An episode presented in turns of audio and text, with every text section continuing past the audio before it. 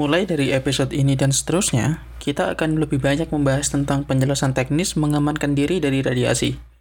Radiasi yang dihasilkan oleh aktivitas sehari-hari secara umum atau dampak radiasi ketika suatu saat nanti di Indonesia sudah berdiri PLTN.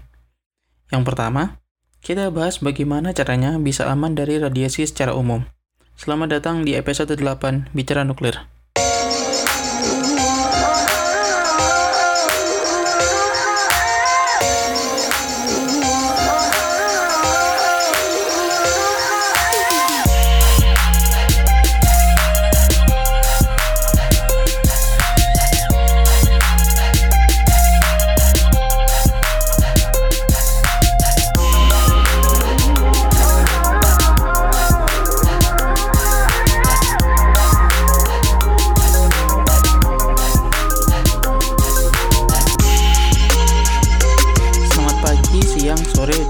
Sekalian. Selamat datang di podcast Bicara Nuklir, podcast pertama dan satu-satunya di Indonesia yang membahas tentang teknologi nuklir.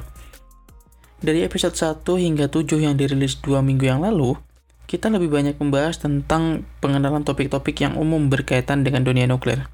Mulai dari bagaimana kegunaan nuklir untuk di berbagai bidang, bagaimana nuklir dipandang oleh masyarakat, hingga jenis-jenis kecelakaan yang terjadi dan berkaitan dengan nuklir.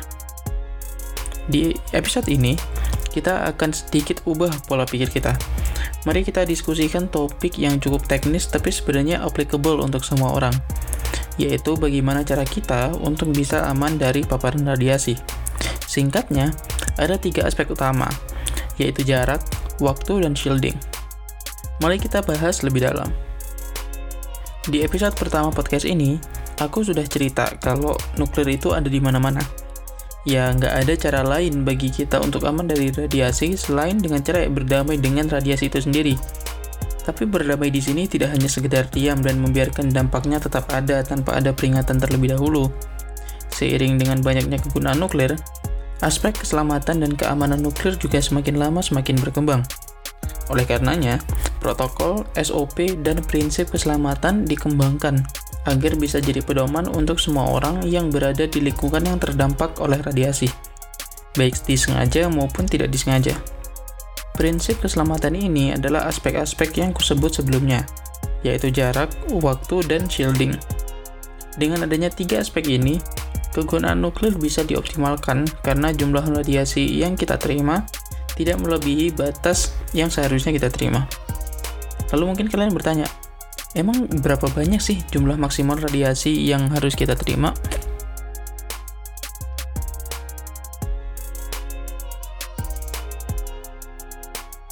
Ada dua istilah umum yang digunakan untuk menggambarkan berapa banyak jumlah radiasi yang diterima oleh material, yaitu dosis atau bahasa Inggrisnya dose dan paparan atau exposure. Keduanya memiliki keterkaitan, namun digunakan dalam beberapa aspek yang berbeda kita akan lebih banyak membahas tentang dosis. Dosis, menurut Glosarium Batan, adalah jumlah energi radiasi yang diserap oleh materi. Satuannya adalah energi per satuan massa. Satuan energinya berupa, bisa berupa joule atau elektron volt. Satuan masanya bisa berupa gram atau kilogram. Keduanya sama sih, cuma beda prefix doang. Dalam pengertian dosis pun, terdapat dua definisi dosis yang berbeda, yaitu dosis ekivalen dan dosis efektif. Kedua istilah dosis ini pada dasarnya memiliki definisi yang sama. Yang berbeda adalah dosis ekivalen hanya didefinisikan untuk jaringan manusia, tidak berlaku untuk yang lain. Rumus dari dosis ekivalen ini adalah nilai dosis serap yang definisi umumnya dikalikan dengan radiation weighting factor yang tergantung dengan jenis radiasi yang kita terima. Jadi nilainya akan berbeda kalau kita terpapar neutron, sinar X, atau jenis radiasi lain.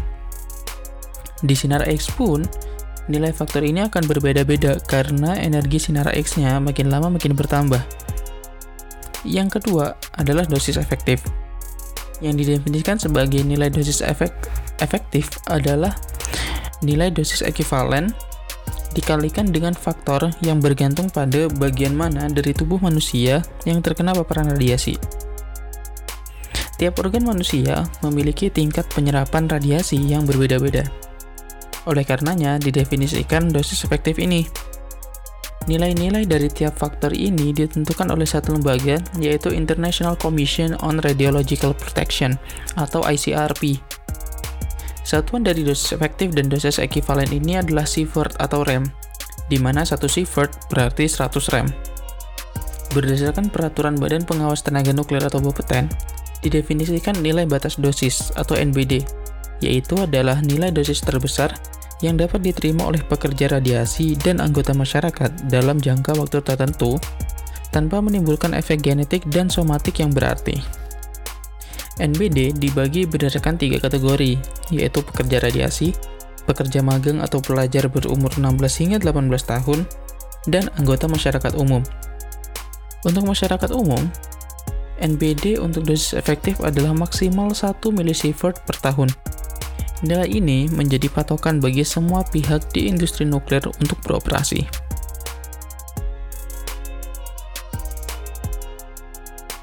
Lalu, kita masuk ke bagian intinya. Bagaimana caranya agar kita bisa aman dari radiasi? Definisi aman di sini adalah agar tidak sampai melebihi batas dosis radiasi yang telah ditentukan. Pada dasarnya, ada tiga prinsip utama yang perlu kita patuhi agar bisa aman dari radiasi. Prinsip-prinsip ini mungkin bagi sebagian kita akan terasa cukup obvious gitu ya. Tapi prinsip-prinsip ini sangat penting dan harus bisa dilaksanakan sebaik mungkin. Prinsip yang pertama adalah waktu. Yang dimaksud adalah waktu di mana kita terkena paparan radiasi. Waktu ini menjadi penting agar jumlah total radiasi yang kita terima tidak menumpuk terlalu banyak di dalam tubuh. Bila memang harus berinteraksi dengan sumber radiasi, maka lakukan interaksi tersebut secepat mungkin. Analoginya, coba kita bayangkan kita sedang bertemu berjemur di pantai gitu. Terus kalau kita berjemur terlalu lama, kita akan bisa terkena sunburn. Dengan mengurangi waktu berjemur kita, kita tidak akan terkena sunburn Begitu juga dampaknya dengan radiasi. Prinsip yang kedua adalah jarak. Dalam ilmu proteksi radiasi, terdapat hukum bernama inverse square law yang menyatakan bahwa jika ada orang berdiri dengan jarak 1 meter dan 2 meter dari radiasi dua orang yang berbeda, maka di jarak 2 meter, orang itu akan menerima seperempat jumlah radiasi dari orang yang berada 1 meter dari radiasi tersebut, sumber radiasi tersebut. Semakin jauh jarak dari sumber radiasi, maka semakin kecil jumlah dosis yang bisa kita terima. Kita analogikan lagi misalnya dengan api unggun.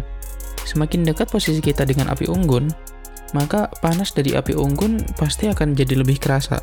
Begitu pula sebaliknya. Makin jauh kita dari api unggun, maka semakin tidak terasa pula panas dari api unggunnya.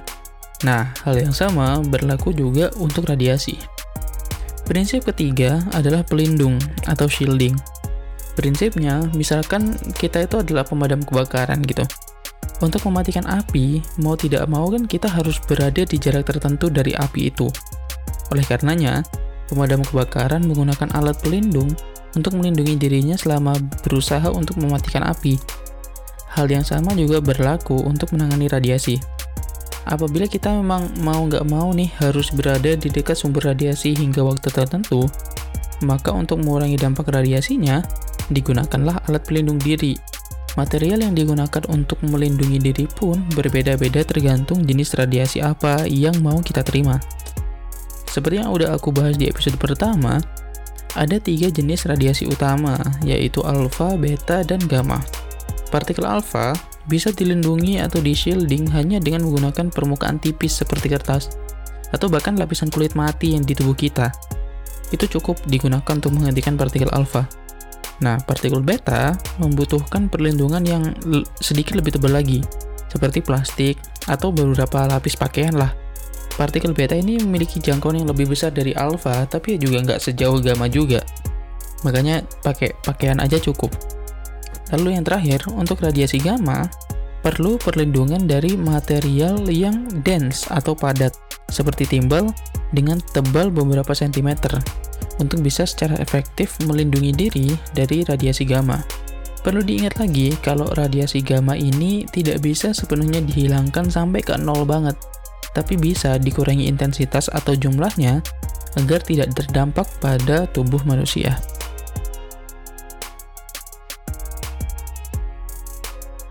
Oke, tadi kita sudah membahas tentang bagaimana cara agar kita bisa aman dari radiasi. Dan secara umum, hal yang sama juga diterapkan di seluruh industri nuklir termasuk untuk reaktor nuklir. Di episode selanjutnya, kita akan membahas lagi tentang reaktor nuklir. Utamanya adalah prinsip-prinsip keselamatan dari reaktor nuklir yang membuatnya bisa digunakan untuk maksud damai. Prinsip-prinsip yang kumaksud adalah prinsip 3S, yaitu safety atau keselamatan, security atau keamanan, dan safeguard. Apa definisinya dan bagaimana penerapannya? Saksikan bahasanya di episode berikutnya dari Bicara Nuklir. Untuk sekarang, terima kasih dan sampai jumpa. Stay safe. Bye bye.